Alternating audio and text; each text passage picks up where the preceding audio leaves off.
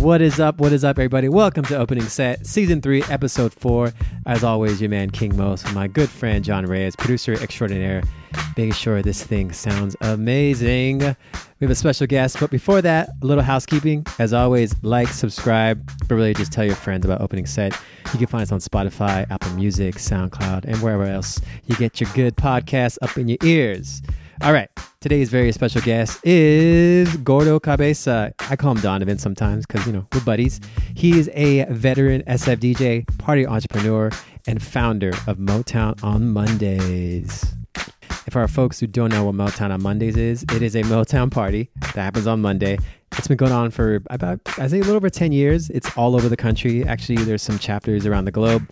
And it's homage to Motown music, but just soul of uh, all types funk, disco, remixes, and uh, similar sounds. And in this interview, we asked them what it takes to throw a successful party.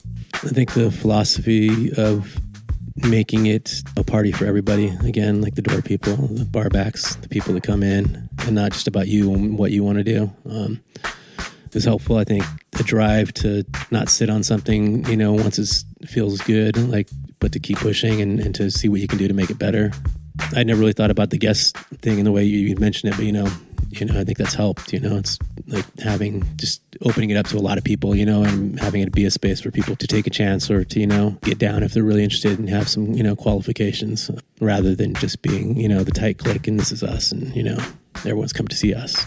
Right now, parties aren't happening, obviously, because of COVID. But when we go back, a lot of party promoters are going to need some type of refresher. Or really, actually, check this out. There might be a lot of people that want to start throwing parties now. These are really good tips to have in your back pocket when it comes to planning that out. Also, in this conversation, we talk about his connection to Motown music, the power of a venue on your side, and the caution of working with your friends. And the reason why I like this combo is because, you know, Gordo is like a longtime friend, but also the respect I have for him as a DJ, an entrepreneur, and really just a love for Motown on Mondays. I've DJed it so many times, and in the conversation, you'll find out that I played almost at every single one. So I was curious, like, there's a story here that needs to be uh, shed. And also, you know, when we go back to throwing parties, I think it's important to kind of have all these tips and tools in the back pocket. And it's definitely part of the whole reason to do opening set, you know, not just to kind of like, you know, prop up DJs, but to offer like useful help. And you can find Gordo Cabeza on Instagram. That's spelled G O R D O C A B E Z A. Fun fact Gordo Cabeza in English means fat head. So I don't know. Maybe you have a fat head. And maybe you know somebody that has a fat head and you want to insult them in Spanish. But yeah, I, I think uh, his his head is normal. He was it was a very respectable head. I think uh, it's a head that you know anybody would find uh, very attractive and amusing. So uh, you know that's how we do it. You can also find, of course, the the very powerful Motown on Mondays on Twitch every Monday. Find them on Instagram on the same handle. But also, uh, you know, shout out definitely the LA chapter, DJ Expo, Fatrick, C minus, Mona Lisa, what up, and uh, big ups to any Motown on Monday chapters all over. I'm thinking Sacramento with DJ Epic, Seattle with 100 Proven Mr. Supreme. Um, my oh, Miami with DJ Why Not. See, I can go on and on and on. So shout out to them, shout out to you, and uh, yeah, we do about a little under an hour. We talk some uh, some gems. So here you go, opening set. King Most, John Reyes, Gordo Cabeza. Let's do it.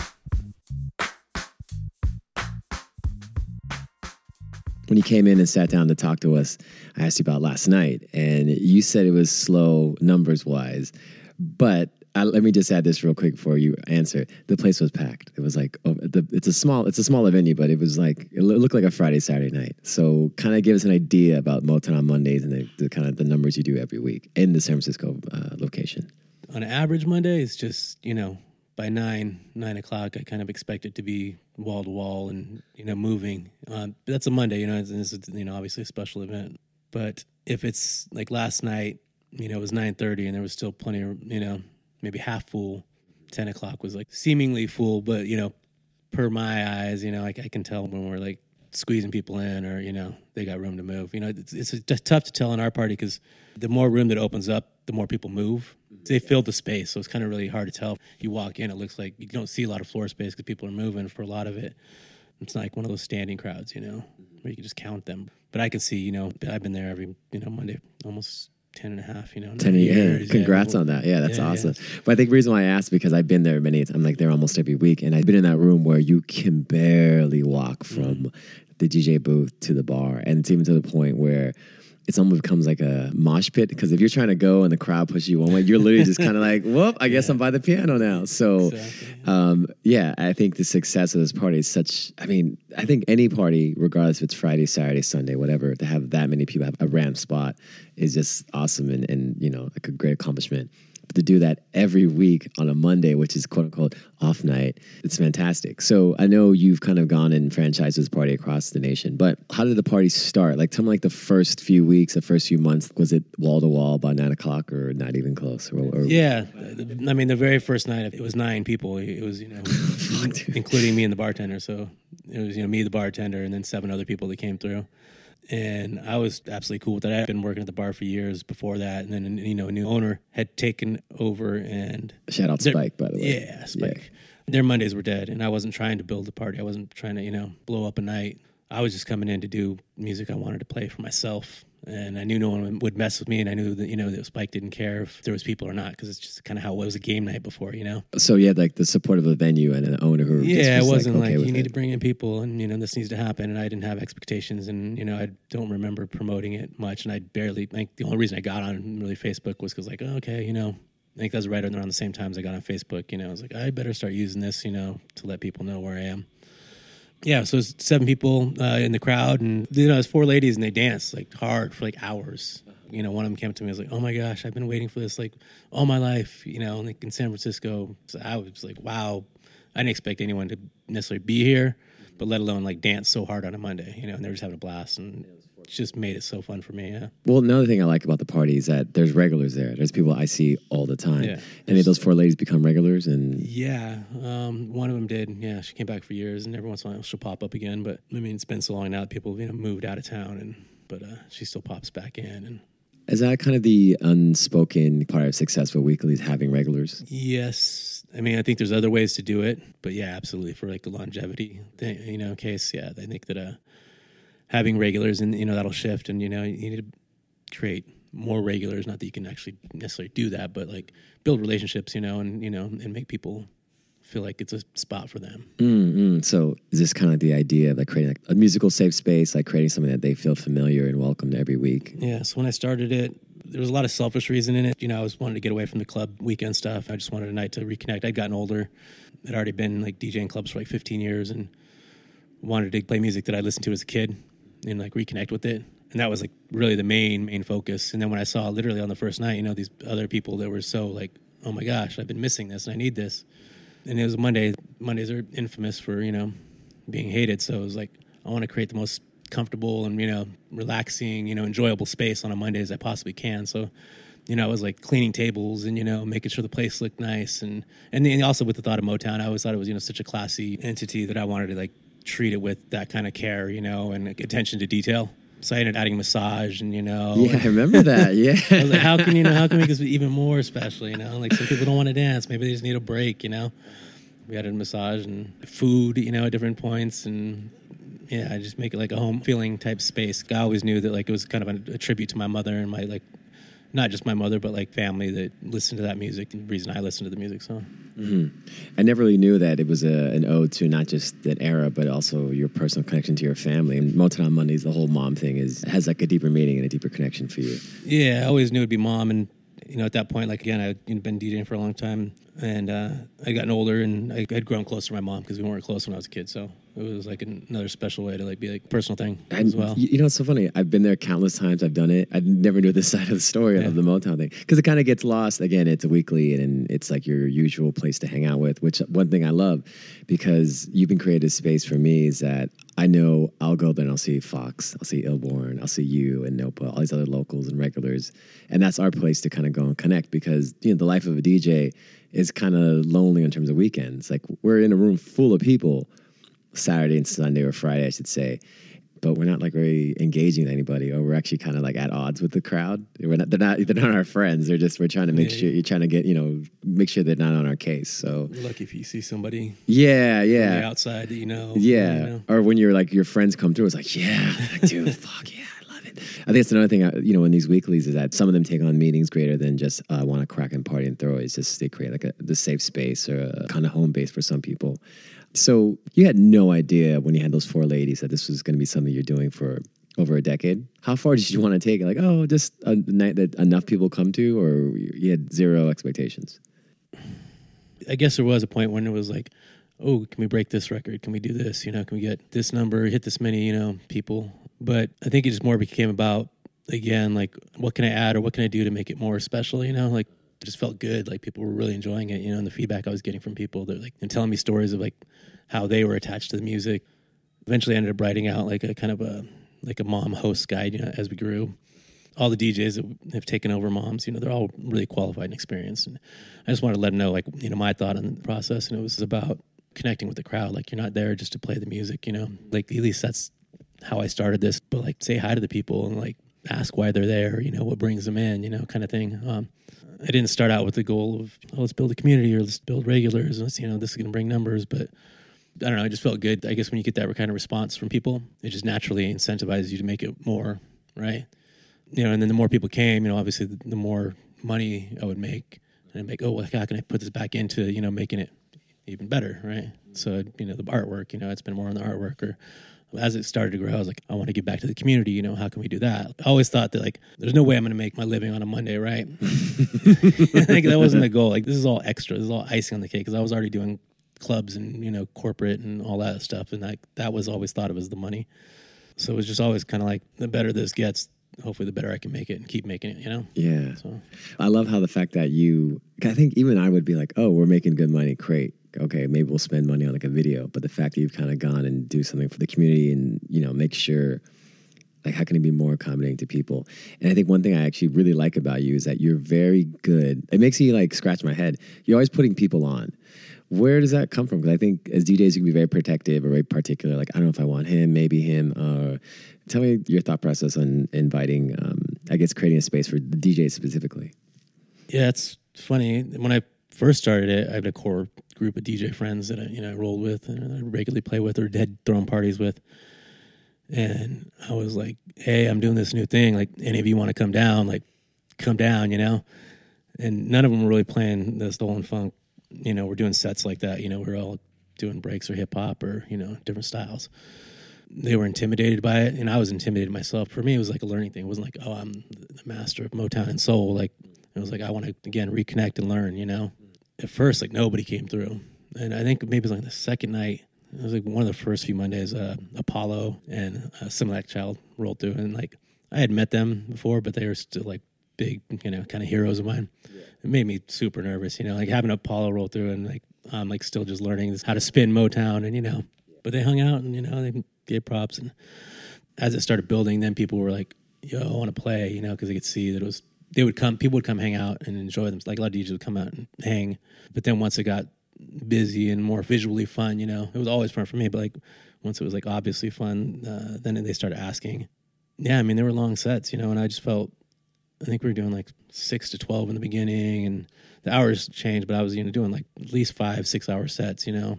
Well, yeah. Let me jump in. So usually most club hours are nine to two, but your party is such a success, so you got you guys started at six o'clock till yeah. two. So that's insane. And you you ever done the whole six to two by yourself? Yeah, I've done the whole. Yeah. You're, you're a bad man.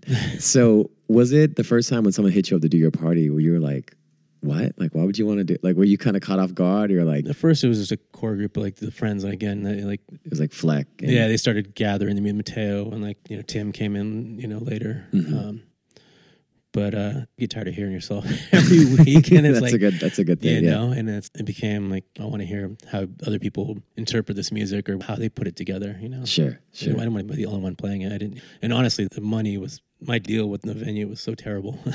like it would be shamed on social media right now. Like, like you know, if people knew what I was doing a gig for, comments. you know, yeah, forever. And then you know, by the time the numbers started, the people numbers started getting good, which you know translated into bar numbers, and then dollars. Like, but then I added a partner, and then it was still terrible money. You know, so I was like, do people want to play? Like, this is how much I got.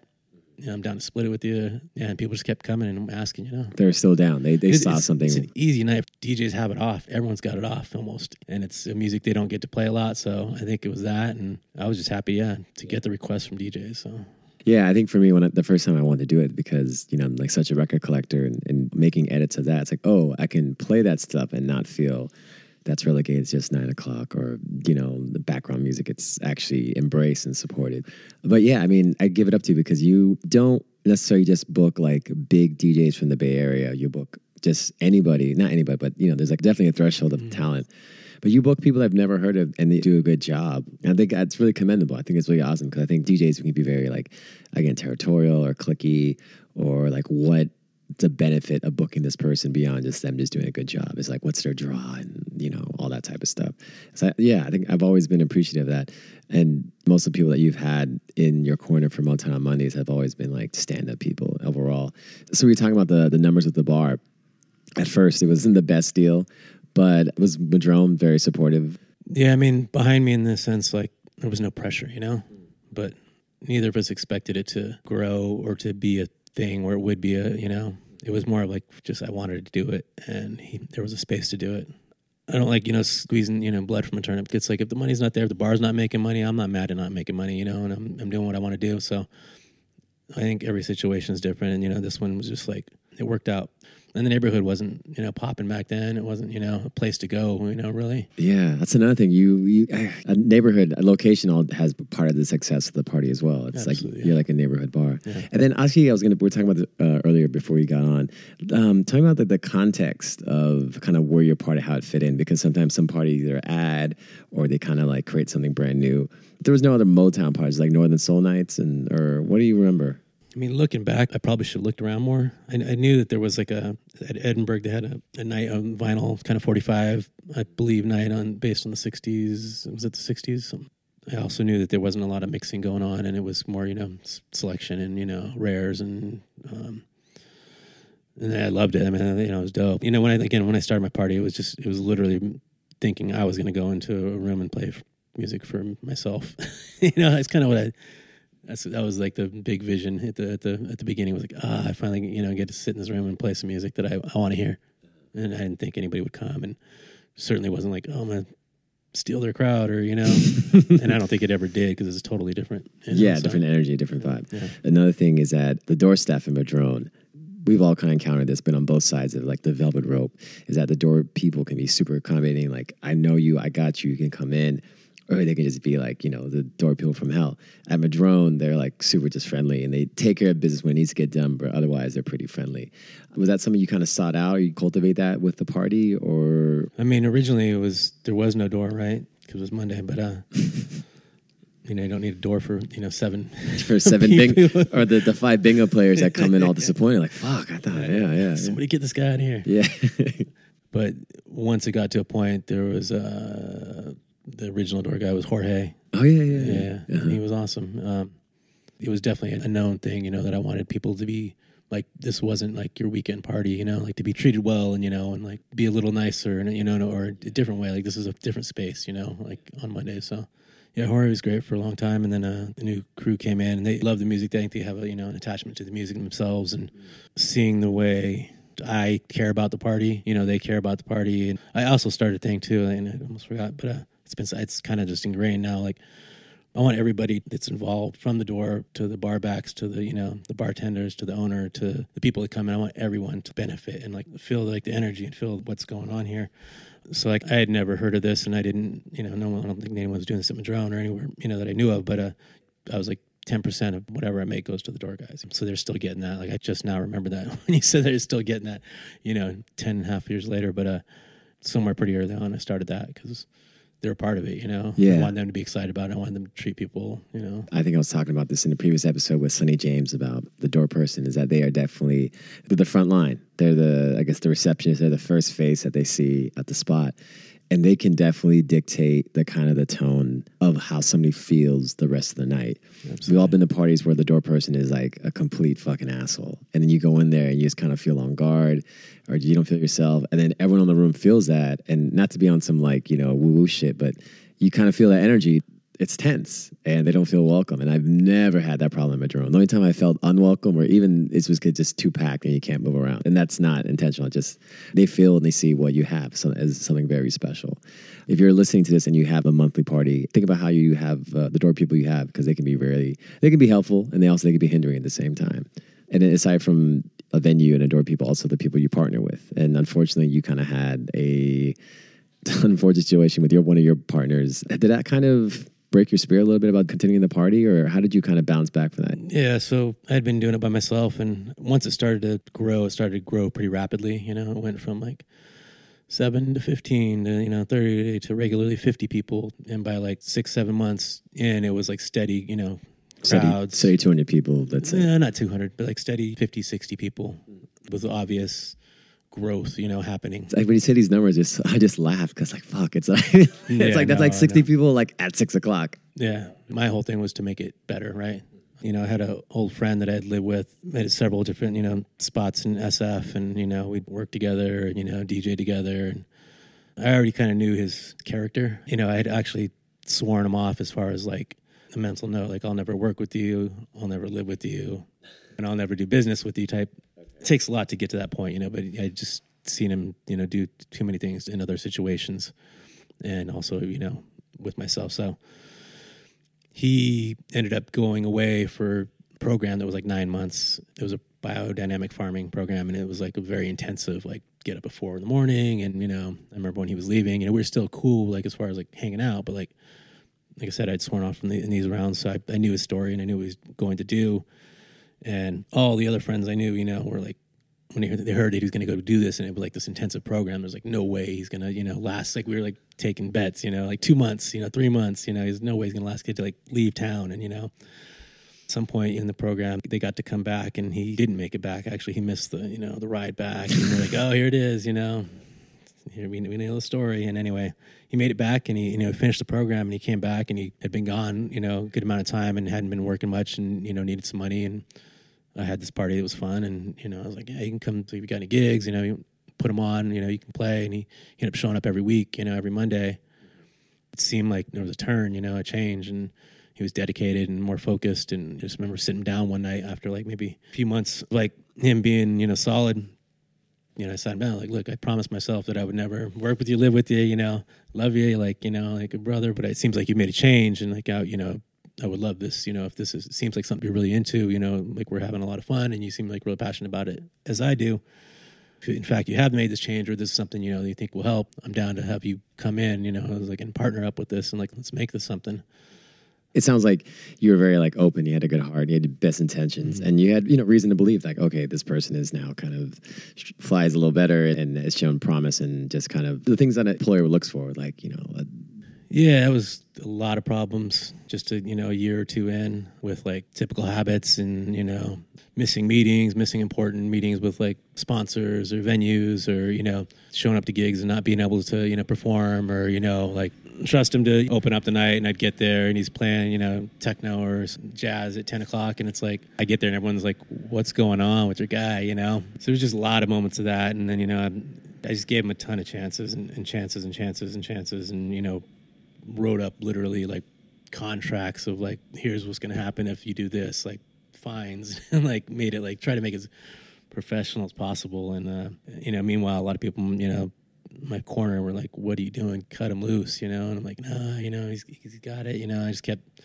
hoping for the best. Yeah it just eventually got so bad you know some excuses that you know i started noticing uh numbers missing from the bank account and you know why is this here? And then you know get this story. And then i was like a few months later like well what's this?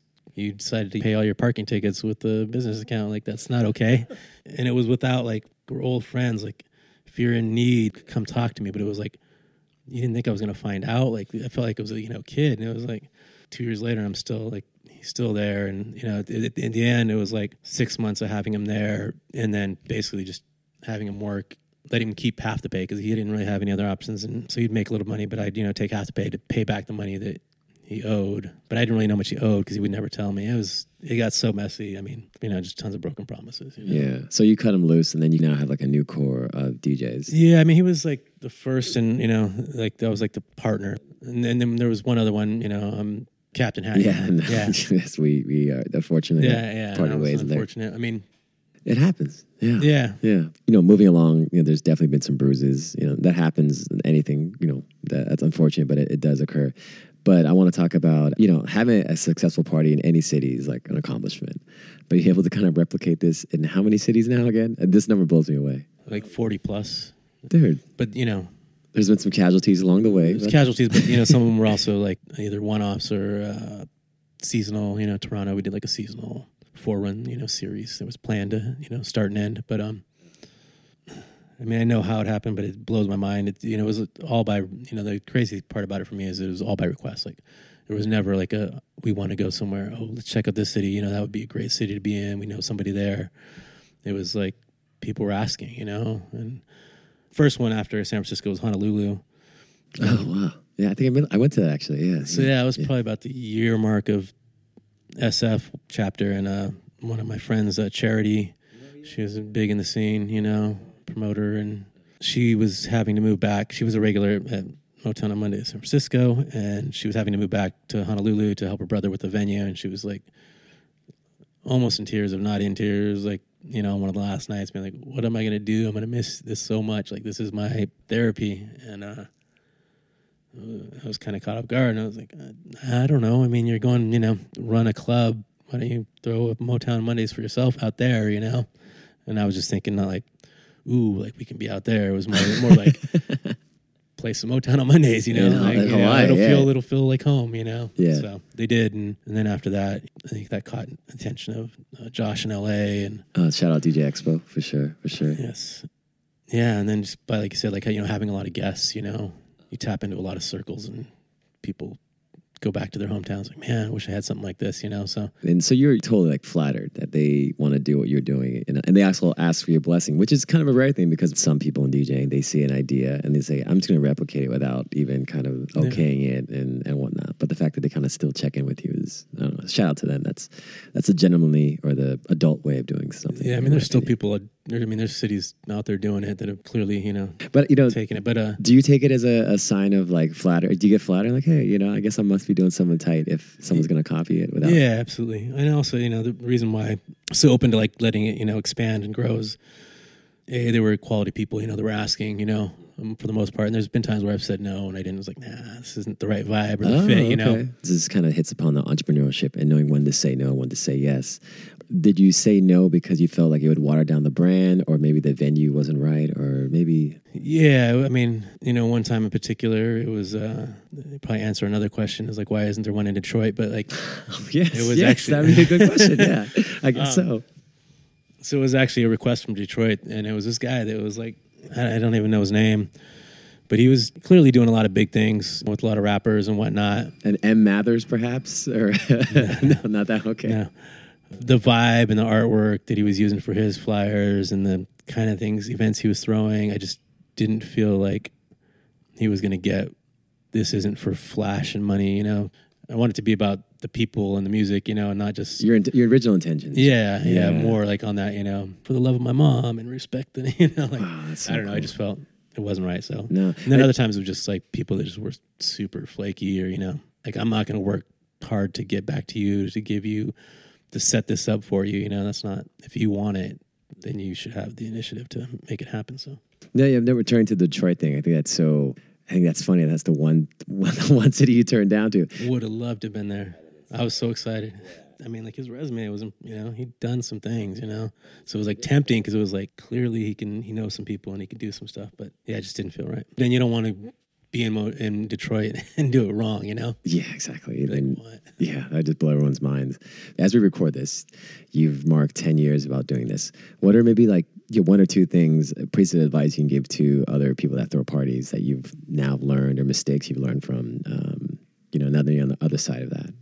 I think the philosophy of making it a party for everybody again, like the door people, the bar backs, the people that come in, and not just about you and what you want to do, um, is helpful. I think a drive to not sit on something, you know, once it feels good, like, but to keep pushing and, and to see what you can do to make it better. I never really thought about the guest thing in the way you you mentioned it, but you know, you know, I think that's helped. You know, it's like having just opening it up to a lot of people, you know, and having it be a space for people to take a chance or to, you know, get down if they're really interested and have some, you know, qualifications rather than just being, you know, the tight click and this is us and, you know, everyone's come to see us type thing. So those would all be helpful. I mean, there's there's a million tips and they all have exceptions, you know. Yeah, But- yeah, those are all good. And talking about the scope of your party, uh, I was at your party last night, and there was a couple that came up and they asked for a song, like a Leon Bridges track, and I guess they have like a special connection to Mom uh, Motown on Mondays. Yeah, they came in. Uh, actually, friends of theirs came up to me and said, "Hey, uh, our friends are here. They just got engaged. You know, they're kind of celebrating here because they met here, you know, at your party a year and a half ago, and they met during the song, you know, Leon Bridges, and you know, wanted me to play it. So it felt good to know that love had blossomed there. You know, Yeah. I've seen it happen. You know, like Oh, you, oh, have? yeah, there was another guy that hit me up on Facebook, and he was like, "Hey, I met my girl there, and I want to propose to her there." So he, we actually did a proposal on stage, like wow. yeah, yeah, during the set, and like su- kind of surprised her. I was like, "Oh, you know, so and so here. Like, I think we have your ID." You know, had her come up, and, and he proposed to her and did the whole thing. I, I wouldn't do that at a lot of parties, but I guess being in the in the space of a mom, you know, Motown on Mondays is like it's a different kind of party. So more family based, you know, and like do that kind of thing, shout outs. And, Yeah, yeah. And in fact, you know, I'll be there and there'll be regulars and there, there's people I see every week that I don't know you by name, but we always say hi and how you doing. And again, this all connects and circles back to your ethos of creating like a space for something special and not just for yourself and not just being about like come see me and see us and that's how it is. So I guess yeah, it's contagious and they sense it and and like, that's probably another reason why it's successful besides the quality of DJing and the music. So and I just said, you know, quality of DJing you know, you do have a lot of guests, and again, like I said before, like I really commend you for kind of opening up your, you know, your party to a lot of people. Give me uh, from like top to bottom your thought process on getting guests, and what do you tell them, and the standards you have, and anything else uh, people want to know. you know, we're at a fortunate spot. I have so many people just asking to be on, so it's kind of weeding through. Like you know, the out of town people, you know, obviously they only have one chance, or you know, very limited number of chances to get on. So I give you know special attention to those when I can. Ideal night for me is three three DJs, me and like two other guests.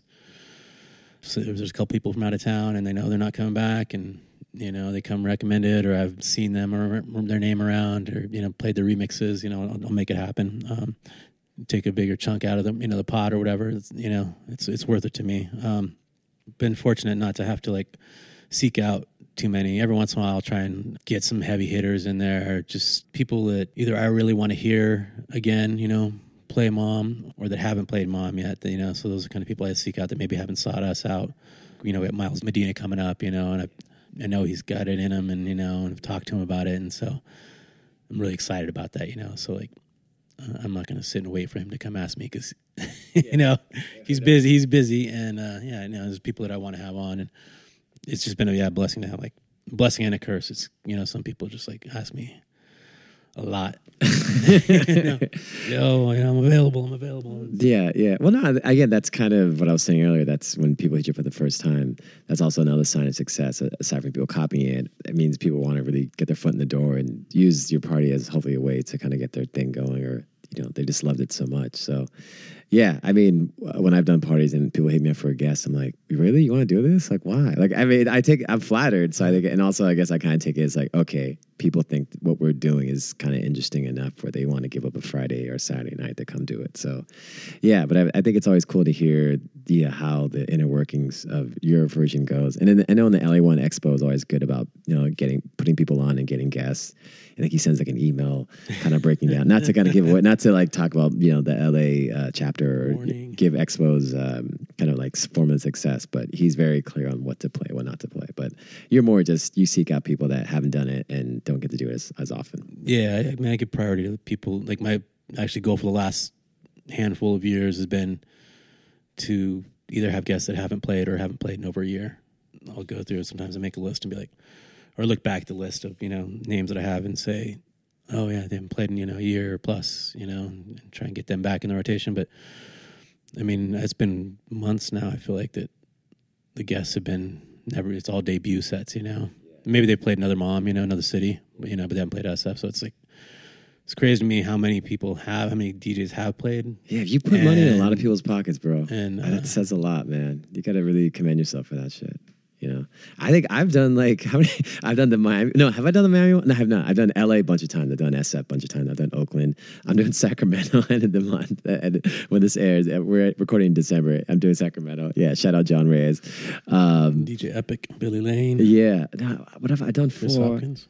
I think have I done? I want to say I've done another one, like a random one. You Seattle? You say that? Yeah, I, maybe I've done Seattle. Maybe I've done a long time ago. Um, San Jose? You say? I've done San Jose. Yeah, even I'm forgetting too. It's crazy to me. Like some of the DJs, like I mean, Shortcut's done so many cities, but like Maseo, like De La Soul, you know, has done like a ton. Like when he played uh, with us in San Francisco, I was like, yeah, so many cities, and he started naming off cities. I'm like, what? like you've been to all those mom cities? That's crazy to me. Yeah, well, He actually he actually wants to start one. yeah, in, in like Palm Palm, Beach, Beach, Palm. Beach, Florida. Yeah, well, which right. even crazy. So we're saying San Maseo. Name some other get. I mean, you have Jazzy Jeff. By the time this airs, Jazzy Jeff will just complete your ten year. Uh, ten and Kamaal Williams. Uh, you know the, Mm-hmm. the, the London Jazz Cat. So yeah, like flex uh, some other people, or just even name some other people that you know other guests have you had in like ten years because it's like a shit ton of people, dude. Man, yeah. Like all my heroes. Yeah, really. let's I mean, go. Jazzy Jeff run- is kind of the run through them, man. Run through them. Run through them. Oh man, uh, Prince Paul Maseo, you know Scratch Bastid, Z Trip, um, Large Pro. Whoa, shit, Large Professor. Damn, nice. LA. Um, King Most, King Most, King, King Most, King man, Most, King that Most. John Reyes. Wait, John, have you done the party? absolutely. Oh, there you go. All right, cool. I was, I was, I was, I was hoping you'd say yes. Yeah. I mean, a Rhettmatic, uh, oh yeah, uh. Rev- uh, Revolution, uh, Rectangle, Re- Reflex, um, Danny Krivit, like just names that you, you know. dude. All right, I'm gonna go on record. So Danny Krivit, you talking about the LA one, the Ace Hotel? Um, he's done a couple times now. He did. We did one with the SF. We did one in. Uh, he didn't do like the SF Madrone, but he did. We did one at uh, Mighty, Yeah, like yeah, a yeah. mom Yeah, version at Mighty, and then uh, he did. Uh, he's done L.A. proper, I think. Yeah, let me tell you, when I played with him, it was shout out to Expo once again. It was the uh, Ace Hotel. I think it was like Memorial Day weekend. It was some three day weekend. So I was there. I was there with my best friend. Yeah, we, uh, I DJed a set, and then we're just having a good time hanging out. And Danny Crib was gonna go on, and I'm a huge disco guy. Like disco is really like that's one of my favorite genres to play. And I'd say like about maybe 45 minutes, an hour before he got on, uh, me and him dropped a little ecstasy, and he gets on, and we're just kind of grooving. And like he's playing these like eight minute disco songs, these soaring strings. Perfect, Like right. the sun is setting, and me and him were just like rolling our fucking balls off. We're like, this is the best. And we're like, we're the best. Yeah, we're the best. Good time. and like people are coming up, you had a great set. I'm like, so you you high five. I was just like straight hug patrol. It was the fucking best shit. And that's one of the best nights of my life. Man. It was like again, sunsetting, Danny Krivit, he's playing just soaring discos, and I'm just on drugs with like one of my best friends on the rooftop He in LA. sounds good on and off drugs. Yeah, exactly, so, yeah, I exactly. can only imagine. So by proxy, thank you for you know that's like one of the last times I think I ever ever did uh, hard drugs like that. Oh, what is so we're talking about other cities just you know mentioned the the Ace Hotel and whatnot. How involved are you in uh, with other cities? Just kind of like you know after you vet them and give them the green light and the keys, just kind of step back or do you kind of check in or what's up?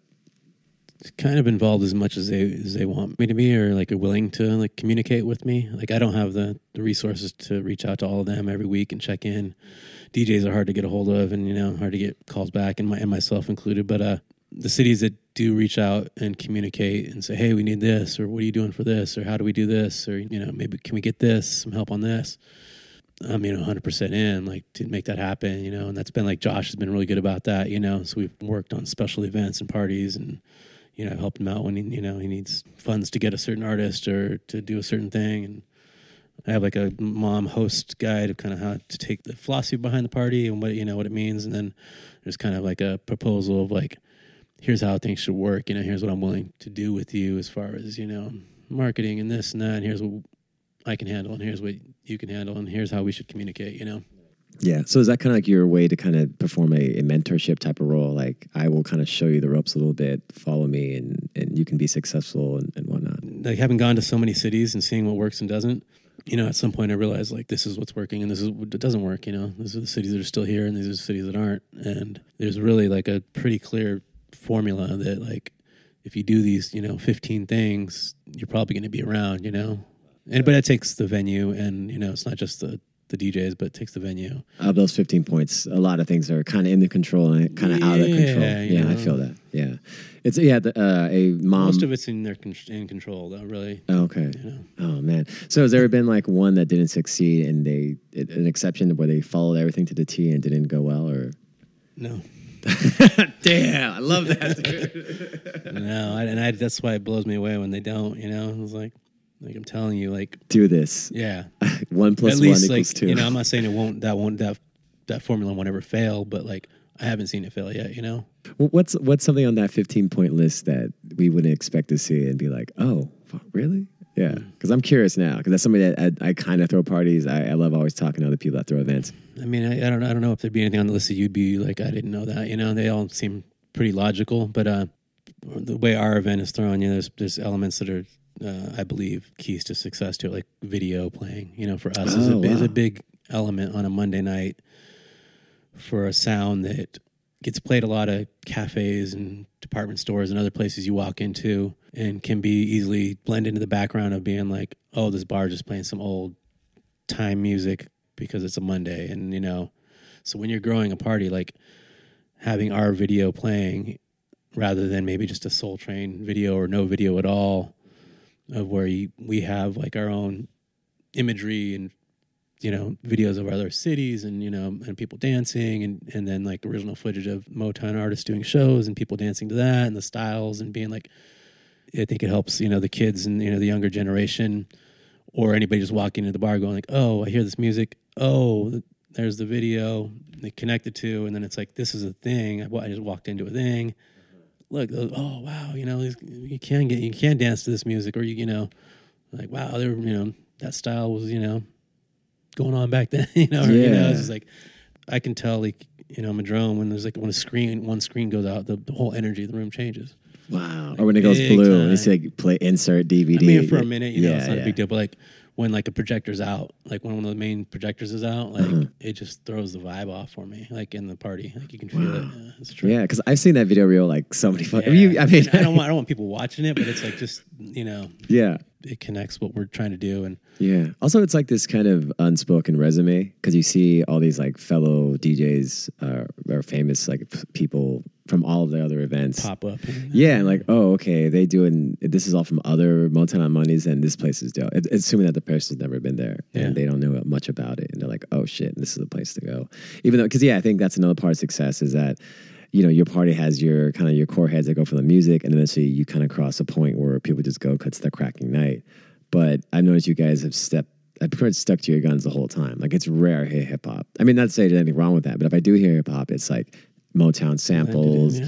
or like flips or something. Yeah, I think that's another thing that could say is if I could say as an outsider, it's part of success that you stayed true to a sound and a formula. Because I understand I've been to parties where they start as one thing, and they kind of when they reach that critical mass, they you know the DJs they kind of like ah well let's just get what people want. And Yeah, so yeah, props I've, to you. I've been a part of those parties and yeah, we all walked, have. walked away you know, Yeah, because yeah, of that. I was like, yeah, this all DJs, yeah, all DJs in this podcast that, that have come on and listeners that have been in that position where it's like, oh shit, like we, you know, I will say, like, I feel like people can walk into our party sometimes, you know, on a on a particular guest, you know, maybe it doesn't have hasn't played our party and be there for 20, 30 minutes, and that's all they give it, and then walk away and think that, you know, and think, wow, this party is not doing any Motown, or they're not doing this, or they're not doing that, because it's an eight, eight hour party, so you take it all into, you yeah. know, if you're there for a good chunk, uh-huh. you'll get the the gist of it, but like sometimes you might step in at the wrong time, you know, and hear Yeah. the wrong set or moment, you know, and be like, this isn't right, you know, how did he get there, you know. yeah, yeah. I mean, like when I play, like I'll just play like well, a lot of disco, like Philly stuff or like funk or like boogie, but it's still like in the sense of like 70s and 80s R&B soul at that time. Or I'll play, I've done, I've done like, I'll play like Latin covers or salsa covers or reggae, reggae covers of that stuff. And yeah, that's no, Jamaica's nowhere near Detroit, but it, you know, it's in that same kind of, you know, melody and harmony and era and whatnot. So yeah. So uh, we always ask, you know, every, at the end of every episode, a song that gets somebody hyped. But since you're a, you know, a Motown aficionado, favorite Motown song that you feel doesn't get enough enough shine in the uh, in the world of Motown. I know we all have our big hits, but there's something that is like, you know what, this is one that you know rings rings my Oh man, I thought you were gonna make an easy one. uh, I was like I know the number one hits. I know what No, everyone no, rocks too. Yeah, yeah, we we all know that. Yeah, but an under an under the radar one that's kind of like, uh, this is a, a personal favorite that you've discovered in your ten years doing the party? You know, a song that I really like that like it just floors me when I listen to it is uh, the originals. I like your style. Am I saying that right? But I fucking love that song, um, and I think it's like a. It takes me back to a time. Yeah, and I wish people reacted to it as much, so I would, I would play it more. You know, and I do play it anyway, but you know, Nice. personal favorite. Well, you know, you hold on real quick. You said growing up and listen to this. I know you're Latino descent.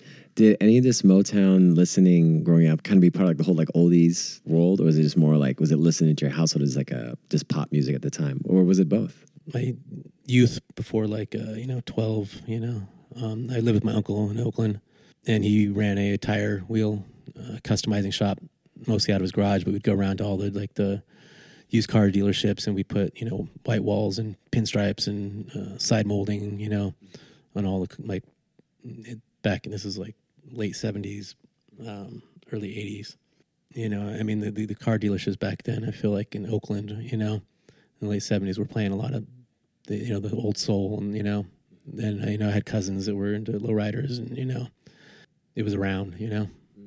So you know we'd roll around and Uncle Bobby Munoz would you know put on some jams and that was you know That was it. Yeah. So there definitely is, and he wasn't actually my uncle but he was like your uncle. but my uncle told me he was my uncle that, that- know, that's all like you one of those situations you know Yeah, everyone's your cousin. right? everyone's your cousin. yeah, Everyone's your yeah. it took uncle. me forever to figure that out but but it. without him, you wouldn't be here. All right, cool, man. Thank you so much, my man Gordo. Thank And- you, yeah. And what's the name of the It's song? Originals. originals I like your style Originals. I like your style. All right, one day with that one, my man. All right, dude. Shout out, man. Gordo. Is it Donovan Gordo Cabeza? I, I just call you Gordo or Don. I just have so many names for you. yeah there's been a lot of names I, never, I didn't want to be a DJ so Oh, okay. so you're just, is, That- is Goro there, Cabeza was a joke, stuck, and now it's become a bunch of different things. You know, yeah, people call you Gordo, but now you're not. Don Gordo's the latest one. Yeah, I just Uh, yeah. People say, "Oh, Donovan," I'm like, because there was like a like a EDM kind of house DJ out here. That's like Oh, a Donovan. man, yeah. yeah, yeah, yeah. And I was like, that was the reason I did Gordo. I was like, he Okay. took he took himself too seriously, and I was like, I'm not gonna Yeah, that. You know, and so- like Gordo, like you don't have a fat head, so I don't yeah. know. we used to tease each other when we were kids. all right, fat head. All right, All right, Yeah, thank you. head. Thank you.